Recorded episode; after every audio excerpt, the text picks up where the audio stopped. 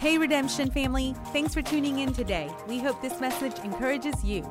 Be sure to tune in live on Sundays at 10:30 a.m. at rttnchurch.com.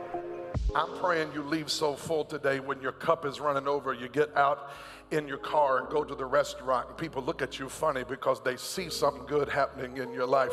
How many know God wants to do something good?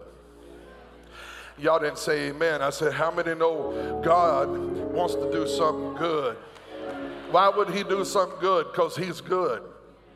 All the time, God is good. And today we thank God for His goodness. And I'm not going to take long today.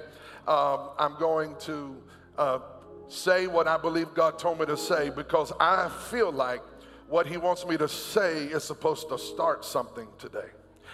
And I'm tired of I'm tired of us being infatuated with saying something because sometimes we say something but don't start nothing.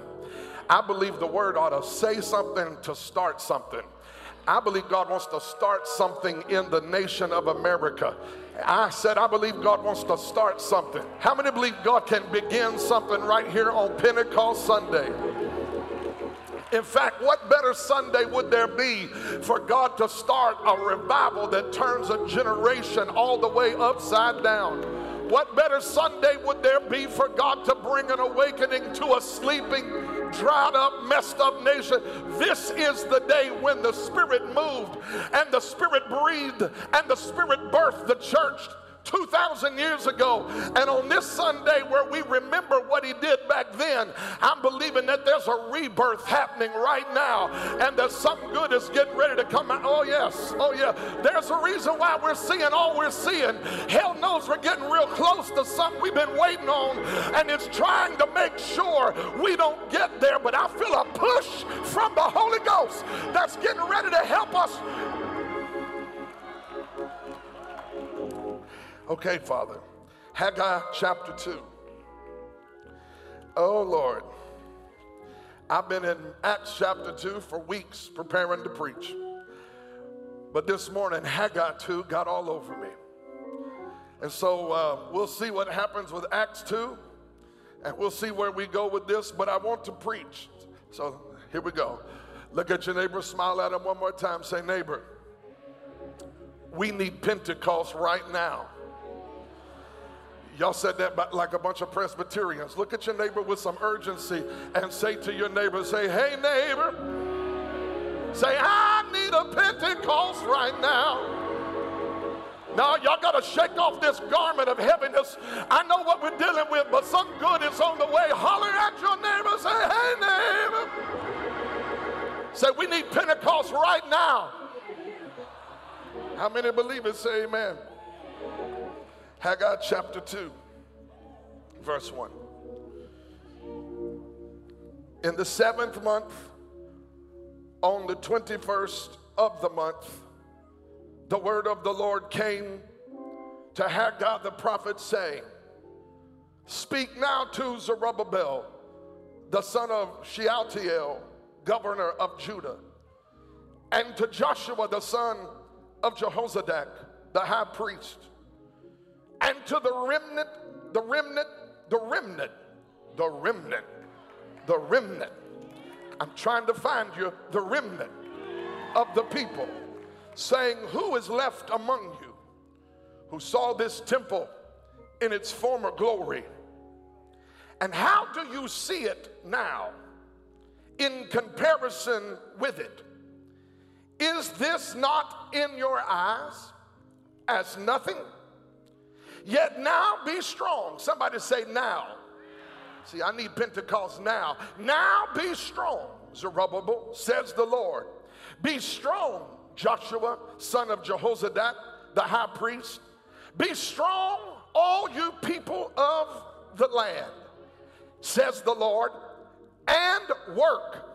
Come on, air high five somebody, tell them work, work, work, work. For I am with you, says the Lord of hosts according to the word that I covenanted with you when you came out of Egypt. Look at this. So my spirit remains among you. I wish I could find somebody to get thankful for that. Do not fear, for thus saith the Lord of hosts, once more, it is a little while. I will shake heaven and earth, the sea and the dry land. I will shake all the nations, and they shall come to the desire of all nations. I will fill this temple with glory, says the Lord of hosts. The silver is mine, and the gold is mine, says the Lord of hosts. The glory of this latter temple shall be greater than the glory of the former temple. And in this place, somebody say, in this place, I will give peace, says the Lord of hosts. God, in your name I pray, send Pentecost right now. Send the wind of your spirit. Send the fire of Holy Ghost. Send the word like a hammer, let it smash mountains. Like a sword, let it circumcise the heart. Like a blanket, let it bring comfort. Like a lamp, let it bring guidance.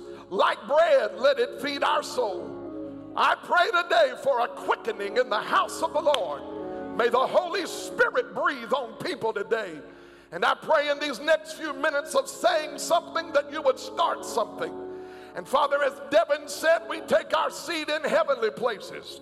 And we do not operate from a diminished, inferior point of view.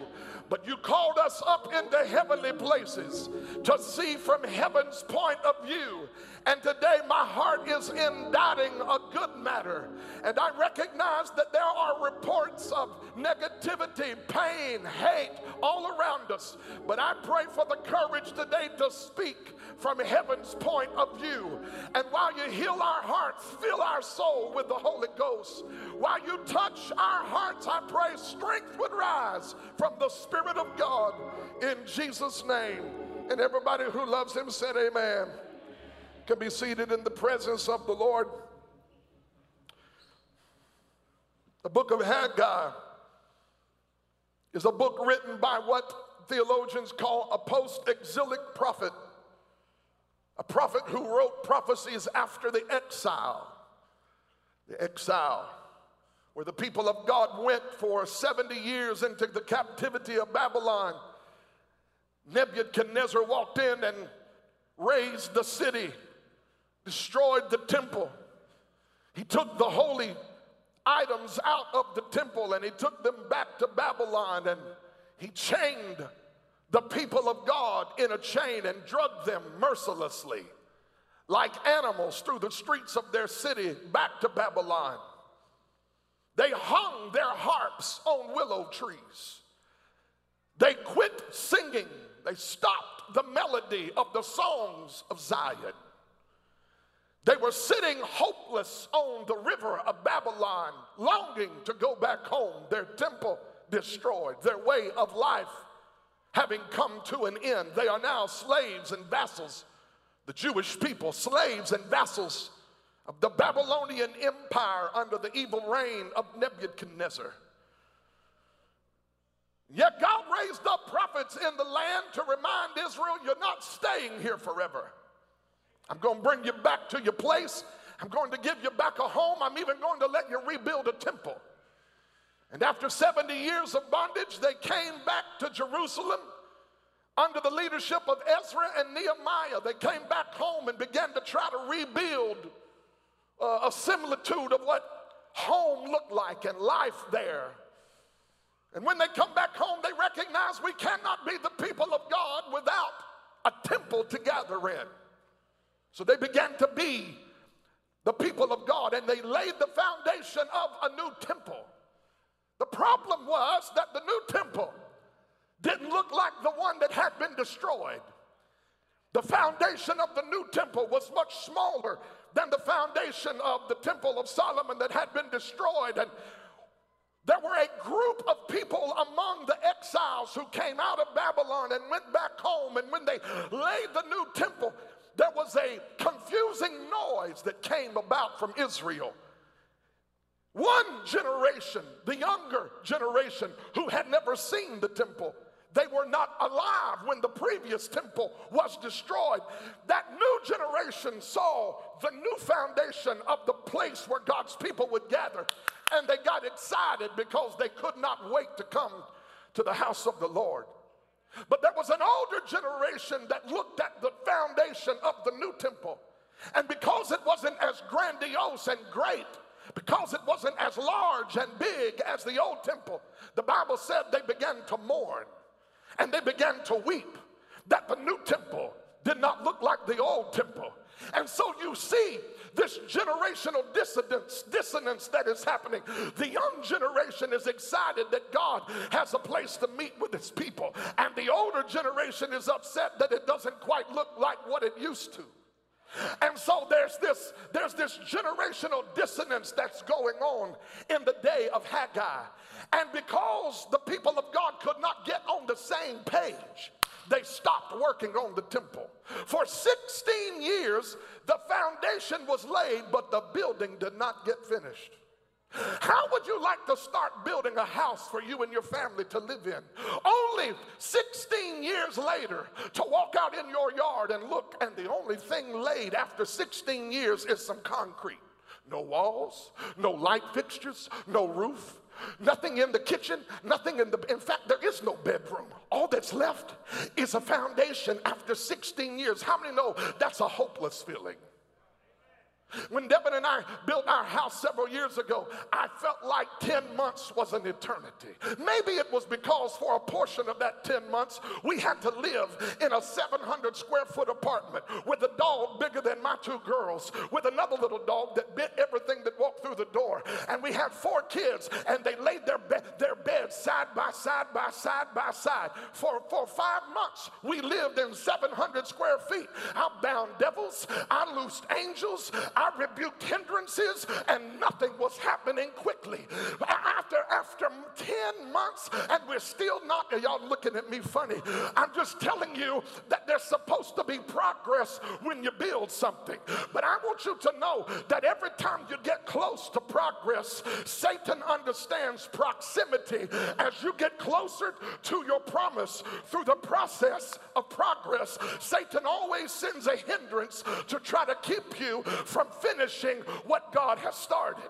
This is where we are in the book of Haggai. They started something, but they were not able to finish the thing. And whenever the people of God lose sight of the purpose and we lose sight of the promise, it always takes a to come by to get us refocused on the assignment, to stir us out of a place of apathy, and to get us moving forward in the things of God. I will tell you what the nation needs right now. It's not just another voice, we need the prophetic voice of Yahweh to speak to our hearts that are discouraged. Some people are overwhelmed with fear, and if you're not careful, and I'm not careful, we'll get our eyes on social media and off the Holy Ghost, and we'll start becoming hopeless and feel like there's no solution. I came today to tell you that what God starts, He knows how to finish. What God begins, He knows how to complete. Martin Luther King Jr. started something in 1960. He died prematurely, but what he started, God is about to raise up prophetic people who know how to finish the job. I came to tell somebody it's time to work. It's interesting to me when God begins to speak he speaks to Zerubbabel and Joshua. Somebody say Zerubbabel. Oh, it feels good to say it. Zerubbabel makes you feel like you're talking in tongues. Zerubbabel. You got to understand when God gets ready to do something, he starts talking to leadership.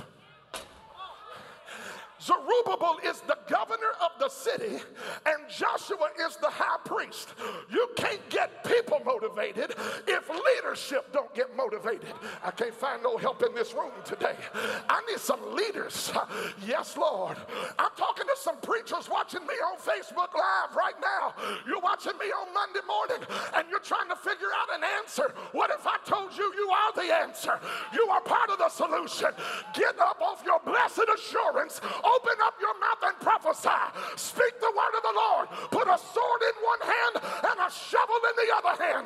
Bind the devil, loose angels, pray thy kingdom come, thy will be done on earth as it is. I feel the Holy Ghost in this room right now.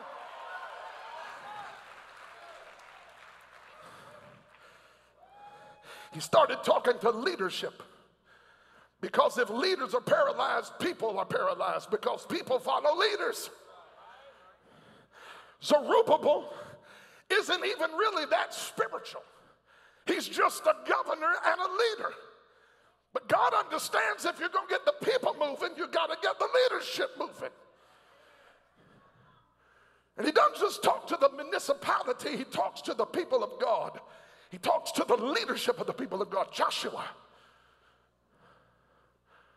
I'm going to say this. Any ounce of influence Yahweh has entrusted into my life should not be used for my soapbox or my platform. You don't have to say amen. Take it, receive it. God doesn't give us influence so that we get more followers on social media. I've seen more preachers trying to get more attention, it's nauseating.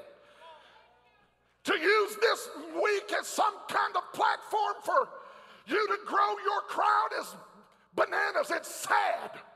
Born again people do not exploit the pain of a community to try to grow their ministry. The anointing on my life this week is not for me, it is for you.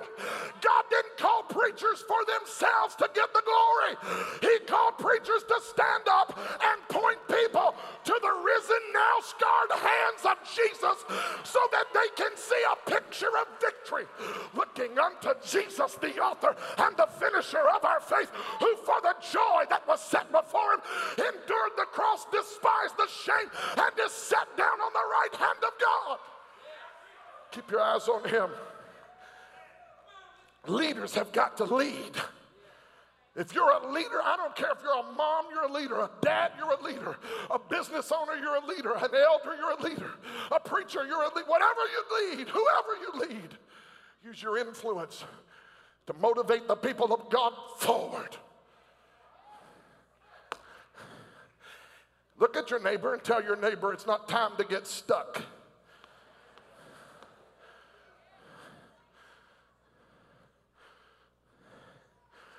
There's a lot of stuck people. If I were the devil, I got a sermon I preach. I might take off and preach it right now. Since I don't know what I'm preaching, I'm going to preach what comes to me. Hallelujah.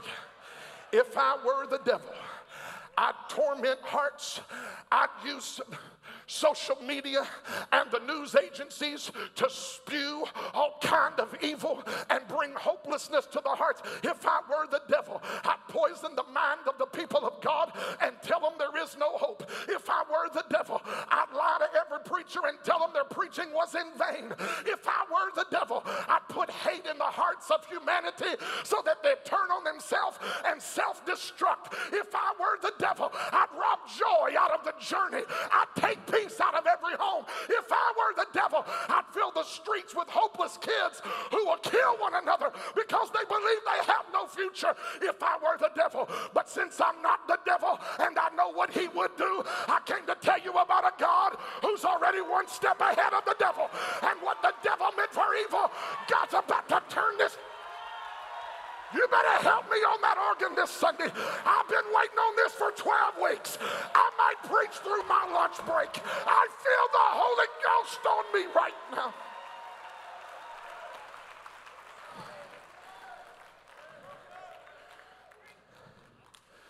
He talked to the leaders, and here's what he asked them Who among you is left that saw the temple in its former glory? And how do you see it now? I want to talk to some older saints for a moment. You've been around for a little bit. Papa, Nanny. I'm thankful this morning we're a multi generational church. I'm grateful for all the millennials. We got to have the young people in the room. But in this moment, I'm thankful for some white hair. Brother Terry, wave at me. I see that white head back there. Oh, yes. I'm thankful for some white hair. Why am I thankful? Because they're still here.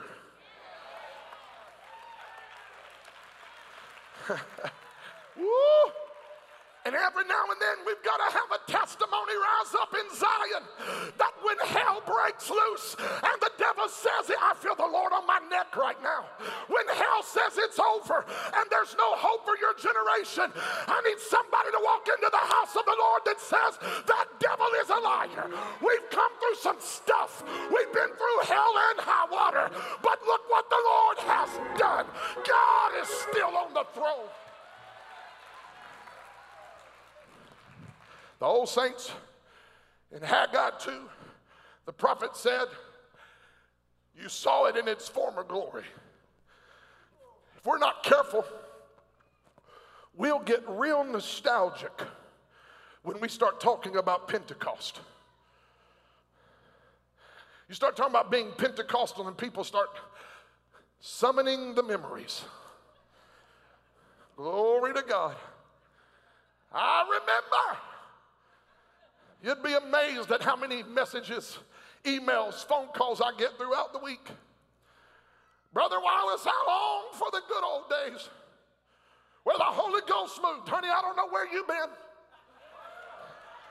Because the Holy Ghost I serve hadn't stopped moving. I don't know what bucket you bounced out of or train you fell off of, but if you think God is not moving in this hour, you ain't been in the right place. The God I serve is moving in my generation. And I just want to tell you the king has the next move, and he's not finished yet.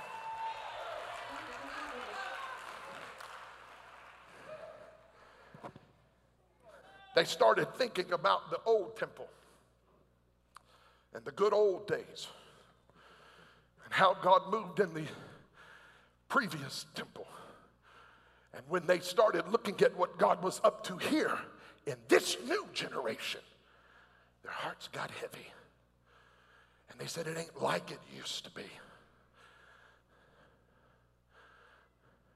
And there's nothing that will slow down the work of the Lord or the move of God like a mentality in the atmosphere the kind of mentality that says, Oh, I long for the old days. I've come to tell you right now what God is about to do is about it's going to make some of you forget about what you were used to be infatuated with. He said, This thing that I'm doing now, do you see it? Does it compare with what used to be? And and what we're going to find out is that they felt like we don't need to work on this assignment because it's not as big as it used to be. I want to tell you right now, if you're taking notes, write this down. The enemy of greatness is bigness. I'm getting ready to say something in here. We put a premium in the last 10 years on bigness and we've lost greatness. Great bigness is about how many butts, oh, forgive me, people you have sitting. Sorry, babe, I'll, I'll, hear about that one at lunch. Forgive me. Edit that out, Chad. Hallelujah. Bigness is about how many people you get in the seats, greatness is about how many people you get in the streets. I can't find no help. We got a lot of people in the seats, but you don't change America until you get this in the streets. We traded bigness for greatness. I'm calling us back to greatness. And on a morning that I'm calling you back to greatness, we're experiencing bigness like we've never experienced it before. Everybody wants to be big. I want us to be great for God.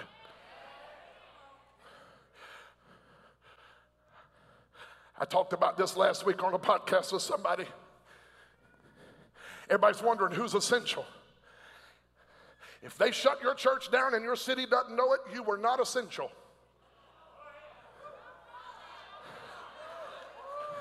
Deb warmed the car up, babe. I don't think they're ready for this one today. Hallelujah. I said, if they shut your church down and nobody knows you're shut down, you weren't very essential. Well, what about my rights? If the only thing that keeps your door open is a right and not a fulfillment of a responsibility, you have missed the call of being the people of God. I'm not essential because of my First Amendment. I'm essential because in our in the name of the Lord there is power over every demon principality. We're essential because we feed the hungry and we clothe the poor and we pray for those in need.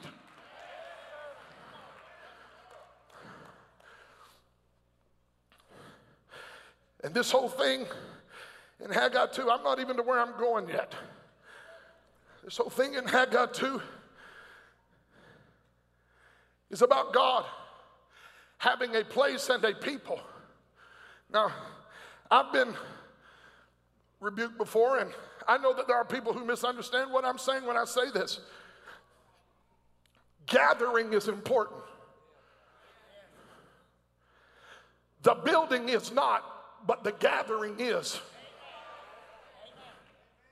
I mean, I have heard all kind of unbelievable theological garbage coming recently. God is getting us back to where we don't need to go to church. Find that in your Bible. Now, I'm not criticizing people. We got people part of our family who are who can't get sick, don't need to get sick, don't want to get, and they're home, and I bless that. I'm not talking, I'm talking about the theologians who are creating a new normal. Well, since I'm just don't care, let me just go here. Daniel chapter 7 says that the beast in the last day would try to change the times and the seasons. The devil would try to change the times and the seasons. Do you understand that when people start talking about a new normal, if you're not careful, you will allow a voice that doesn't come from heaven to speak into the earth to try to change the time and the season.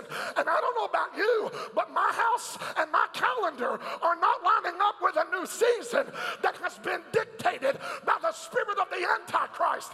I need him more now than I've ever needed Jesus before. And I'm going to make a crazy st- I need you more now than I've ever needed you before. Satan wants to change everything and create the kind of new normal God is not birthing. There is a new normal coming. It's not the one we've seen in the last seven days.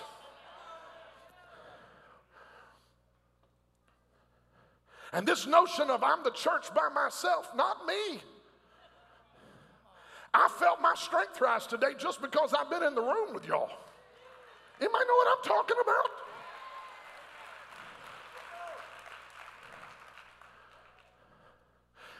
And in this text today, they're building God a place so that they can gather together.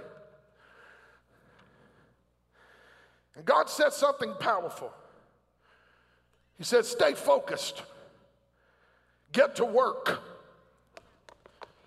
Get to work. Be strong. I'm not making this up, it's what the book said. God told his people, he told the governor, and he told the priest.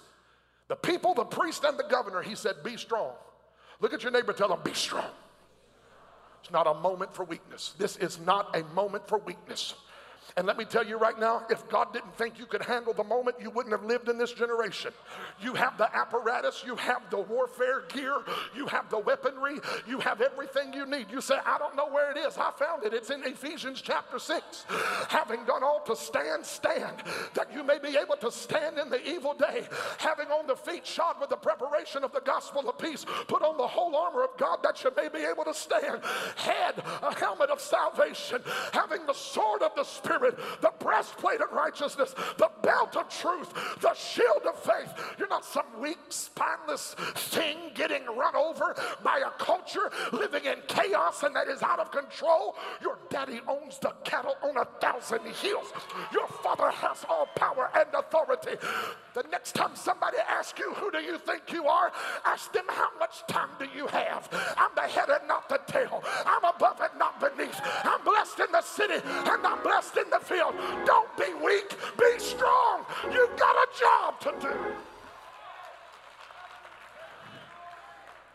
Look at somebody, tell them, be strong. Tell them, get to work. Uh, well, who's going to do this? Who's going to do this work? We are. If you think Washington is going to fix this, look at Washington.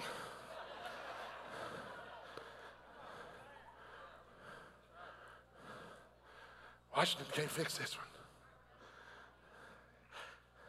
It's dark. It's dark. How do you fix the darkness?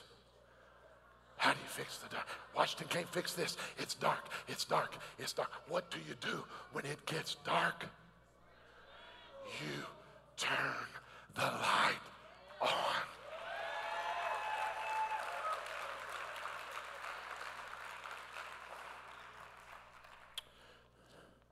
He said, Get to work, be strong.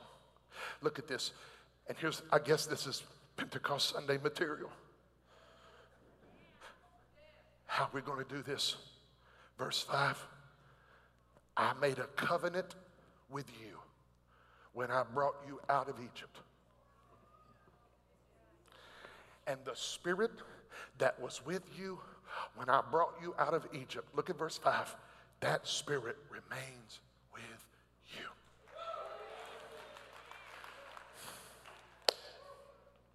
And I felt like I need to tell somebody today we are not alone. I might be able just to end this thing right there. We are, I'm not going to, but I could.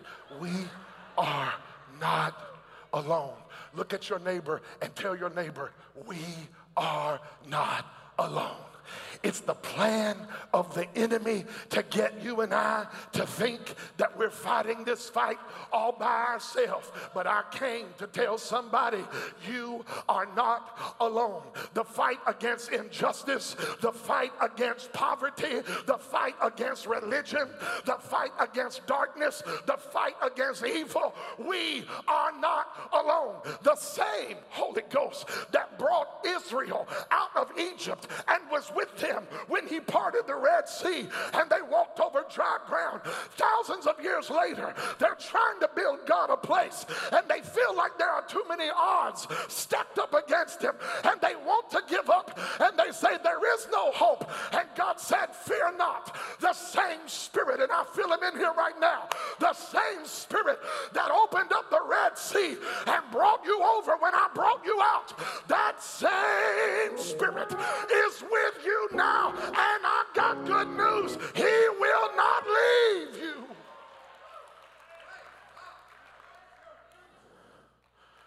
And here it is. This is where we are right here. For I, look at this, will shake, verse 6, I will shake heaven and earth, the sea and the dry land, and I will shake the nations until they come to the desire of all the nations. Now, don't miss this. Let me teach this. Let me slow down. My head is on fire, but let me slow down. The nations actually have a desire. Oh, yeah. America has a desire this morning. We desiring some peace. We're desiring some justice. We're desiring some unity. We're desiring some, the nations have a desire. But sometimes nations lose their way and they become misguided by impure priorities. So, what God said I have to do is shake the nations to get the nations aggravated back to a place where they recognize who the real desire of the nation. See, because listen, I want to tell some people in this room when I get ready to say, I hope you understand it with ears to hear. But but but there are some people in this room right now who have captured the American dream. Some would call them privileged. They've actually had the American dream and gotten opportunity and have lots of money and are still screwed up. No, they actually have a four car garage with five cars in the driveway, and they got a Rolex on their hand and money in the bank, and they got all that we think is the desire, and they're still screwed up. And sometimes God has to shake the nations to remind the nations that all that stuff you're chasing ain't really what you're desiring because you can get it and still have no peace. You can get it and still have no joy. Let me help some people who have just launched out in the race of trying to find desires and you're chasing for worldly stuff. And let me just tell you, some people get it and recognize it ain't what they thought it was and doesn't satisfy like they thought it would. And every now and then God will shake the whole system. He'll shake the whole nation. He'll shake the whole earth. He'll shake the nations to remind you you can be in the middle of the greatest economy of your generation, but I'm going to shake you to remind you all that stuff will not fill you up. There is a desire the nations have that can only be found when you find Jesus.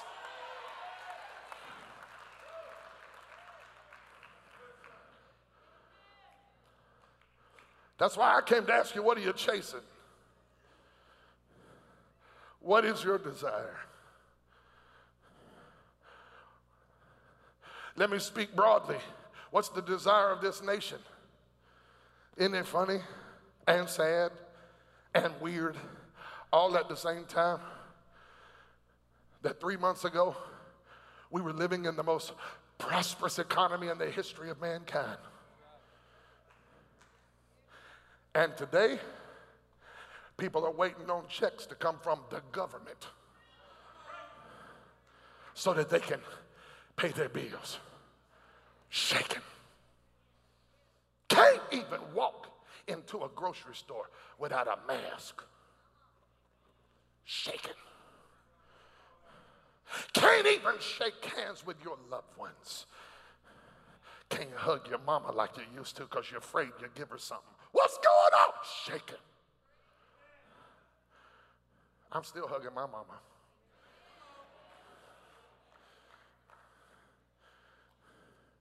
We're shaking. And just when you think we might be ready to exit COVID and get our bearings, a helpless man laying with handcuffs on his hands in a street is killed in broad daylight. and the pain and the fear and the anger of a generation who every now and then gets a little bit of comfort sees that happening on live TV and also and it just incites us and we're shaken. And we look here and we look there and everywhere we look. God, I feel the Lord and I'm getting ready to close. But we keep looking for someone to feel our desire.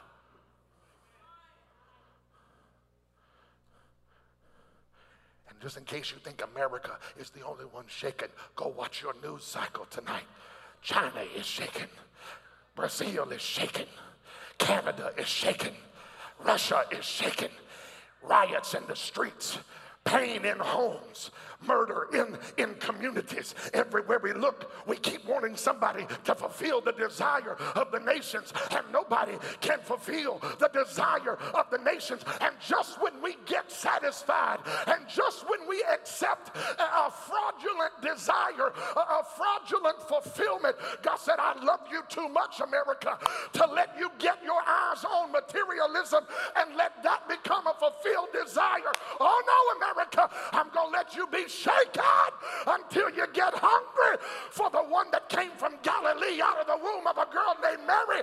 I'm not going to let you lay down at night until the King of glory is the King of your heart, until your hearts and my heart are filled with desire for Him alone.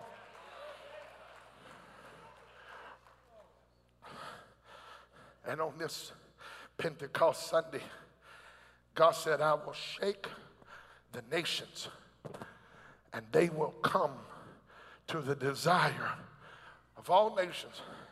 And I will fill this temple with glory.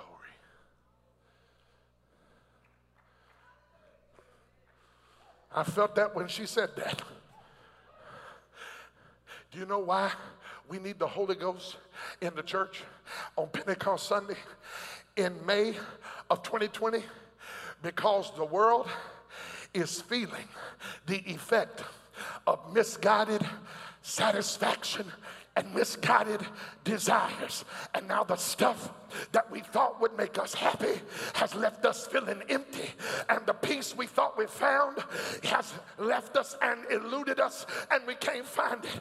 And I'm telling you, God is shaking this thing one more time because He's getting ready to strip us of counterfeit fulfillment and giving us a heart to know what it's like to sit in the glory, to feel His glory, to come up under the influence of His glory until our heads are on fire with the presence of God and our bellies are full of the goodness of God until the Holy Ghost fills everybody in this room. I'm telling you right now, there's some religious dry hides sitting in this church.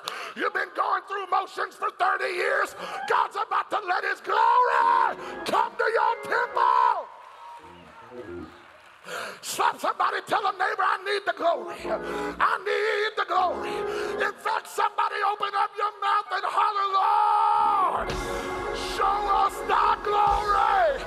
I need your glory. I need your glory. My generation needs your glory.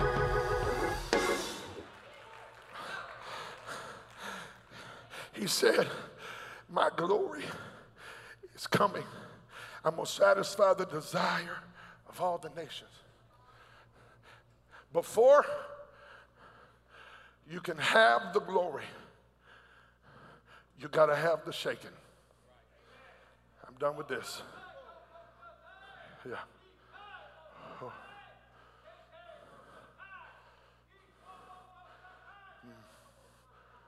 Stand with me. Stand with me.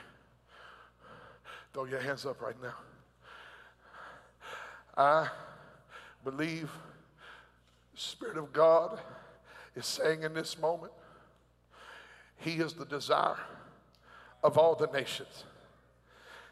And the church has been shaken from misguided satisfaction and fraudulent satisfaction. See, I'm not telling you God won't give you stuff, but we've been pursuing stuff and forgot the real desire of all the nations is a king who has a heart of love. Uh huh. That gives peace that passes understanding, a joy that is unspeakable and full of glory. We will never find peace until the Prince of Peace is resting in the hearts of the people of God. And your Bible says that the glory, the glory, the glory of the Lord the glory of the Lord would come to his temple. The temple is not the building you're standing in, the temple is the one whose hands are lifted right now in this place. That's the temple. Send your glory, God. Send your glory. Send your glory, God.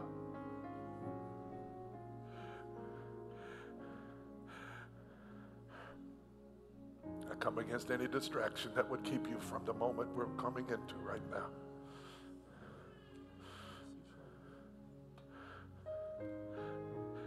He shook the nations to remind the nations that what you thought was satisfaction is fraudulent. Us thy glory.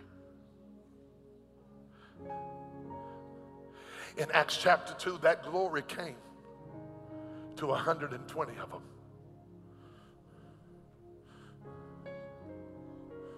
This is that little sermon I was going to preach out of Acts 2.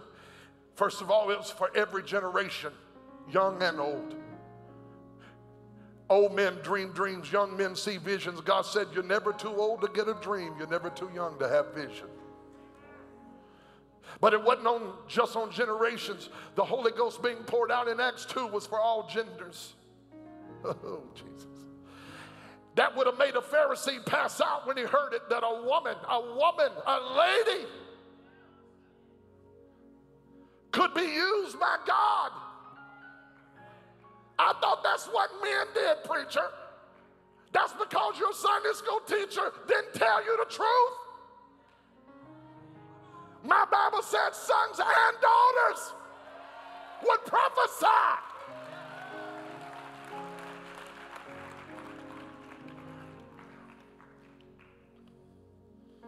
It wasn't just generations and it wasn't just all genders. This move of God that came to the temple, this outpouring of glory, was for everyone, no matter their genetics. Verse 18 of Acts 2 said, We read over this and we miss this, but this is profound. He said, On all bond servants. One translation, I don't like it, but one translation said slaves. Now, let me help everybody understand something because we primarily understand slavery through an American lens of the 400 years of pain that we have experienced here. But in that day, there was no slavery like the slavery we know in America. Can I make you feel crazy? Many Gentile white people were slaves in that day.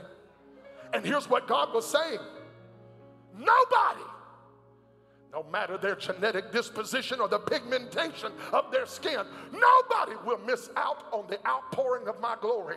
I'm going to pour it out on sons and daughters, old and young, and every bond servant that don't even know their name. They don't even know where they came from. They have no dignity or identity. God said, I'm pouring out my glory on all flesh.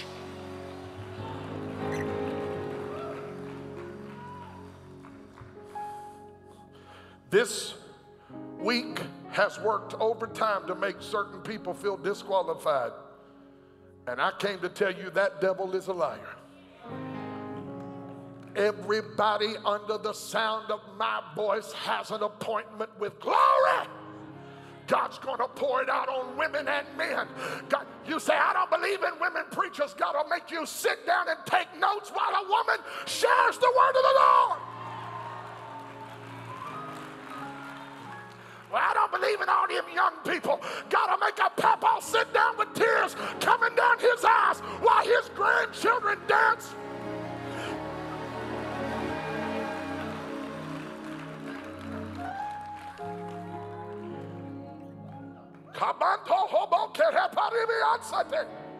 I feel the Lord.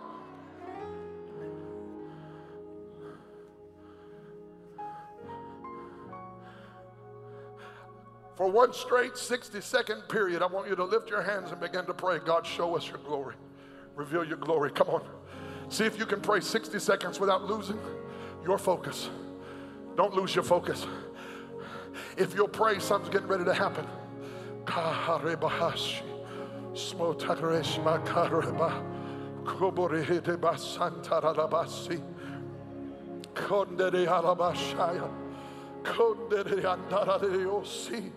Some of you are getting filled with the Holy Ghost fresh right now. Lift your voice. Some of you need to release. You just need to release out of your spirit a, a groan. You've been dealing with something this week. Release a groan. The Holy Ghost will help you when you let Him pray for you, through you, oh God. Oh God, oh God, I feel a yoke breaking thing happening right now.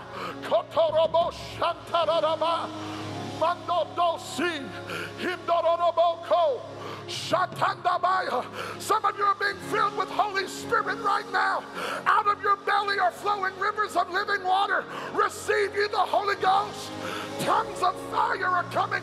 Tongues of fire are coming. Open mouth, church.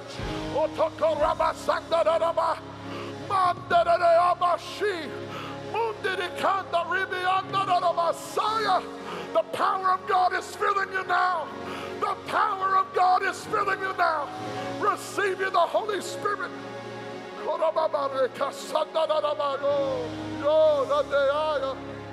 Oh,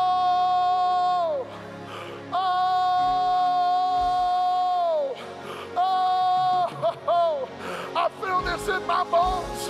Shake it, God. Shake it until the nations come to desire you. You are the desire of the nations. Somebody cry out. Somebody cry out. Somebody cry out. Oh, send your glory. I need 150 people to go to another level in prayer. Oh, send your glory. Send your glory for our sons and daughters. For our sons and daughters.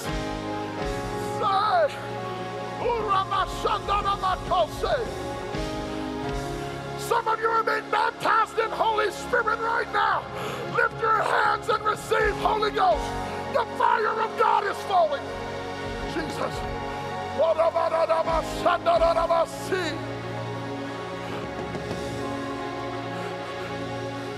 Lift your voice.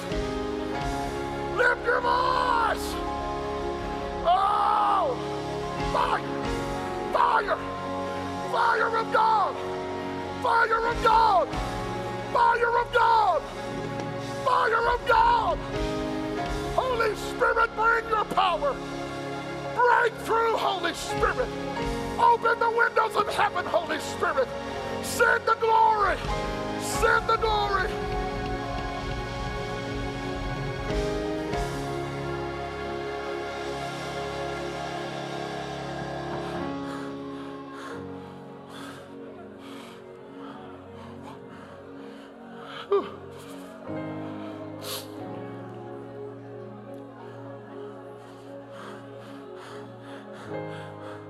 I wish you'd pray like it might be the last Sunday you ever get to pray for glory to invade your generation. You say, Preacher, I'll see you next Sunday. I hope so. But I wish we'd pray like there is no next Sunday. I wish we'd pray like shaking has been going on and we want our hearts to be hungry for the desire of the nations, Jesus Christ. Ah.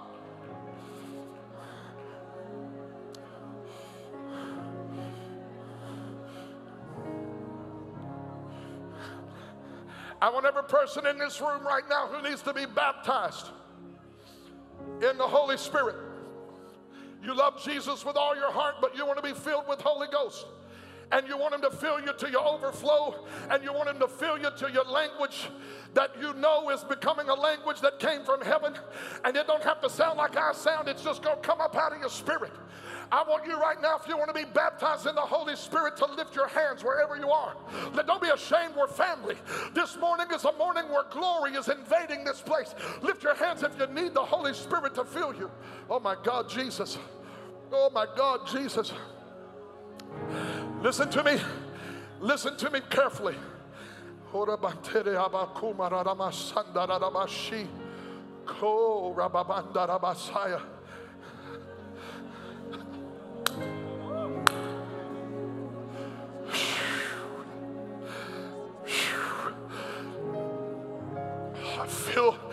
I feel him peeling the heavens back today.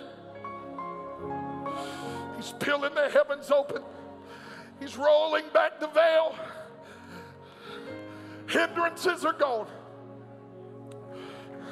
If you lifted your hand, keep it up. I need to be baptized in Holy Spirit, and I want Him to fill me with His power. I'm about to pray prayers that are for you. No one is going to put their hand on your mouth and make you say something. That's not how we do it. I'm going to pray a prayer. Unction is coming from heaven. What is unction, Pastor? The Bible calls it unction. It means permission and a push. It's that push and permission from God that this gift is for you. You want to know who this gift is for? Well, I heard it was for the deacons and the elders and the preachers and the bishops. That's not what my Bible says. My Bible says in Acts 2, verse number 38 and 9.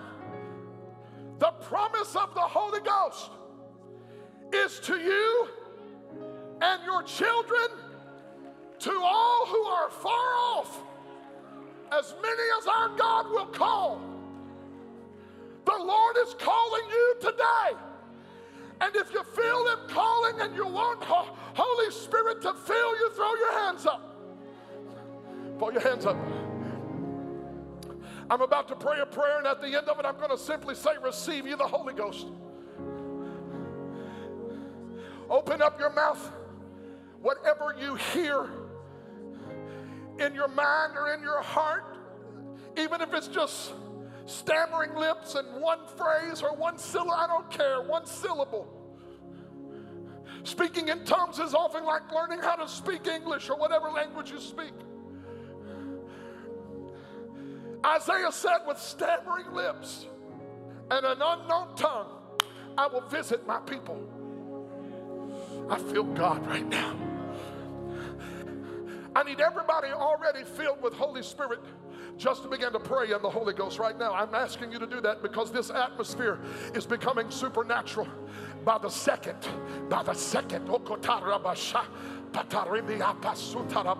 This atmosphere is becoming supernatural by the second. Yes, and if you lifted your hands to receive the Holy Spirit baptism, I'm praying for you now. Father, in the name of Jesus, this is a gift. This is not a wage. We do not earn this. We do not deserve your Holy Spirit, but we're opening our hearts now to receive. Holy Spirit, come. Send your glory to the temple. Now, in the name of Jesus, every one of you who lifted your hands, receive ye the Holy Ghost now. Receive, come on, lift your voice, church. Receive ye the Holy Ghost now. Be filled with the Spirit of God. Be filled with the Holy Spirit. Just open your mouth and begin to release. Release that gift of heavenly language right now.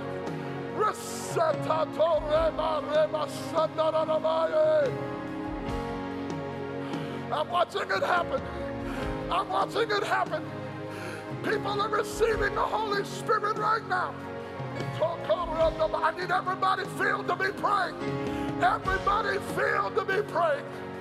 Pray, pray, pray in the Spirit. Pray with understanding. Sotomo rubukata. Indo rubushika. Rindi andamasa.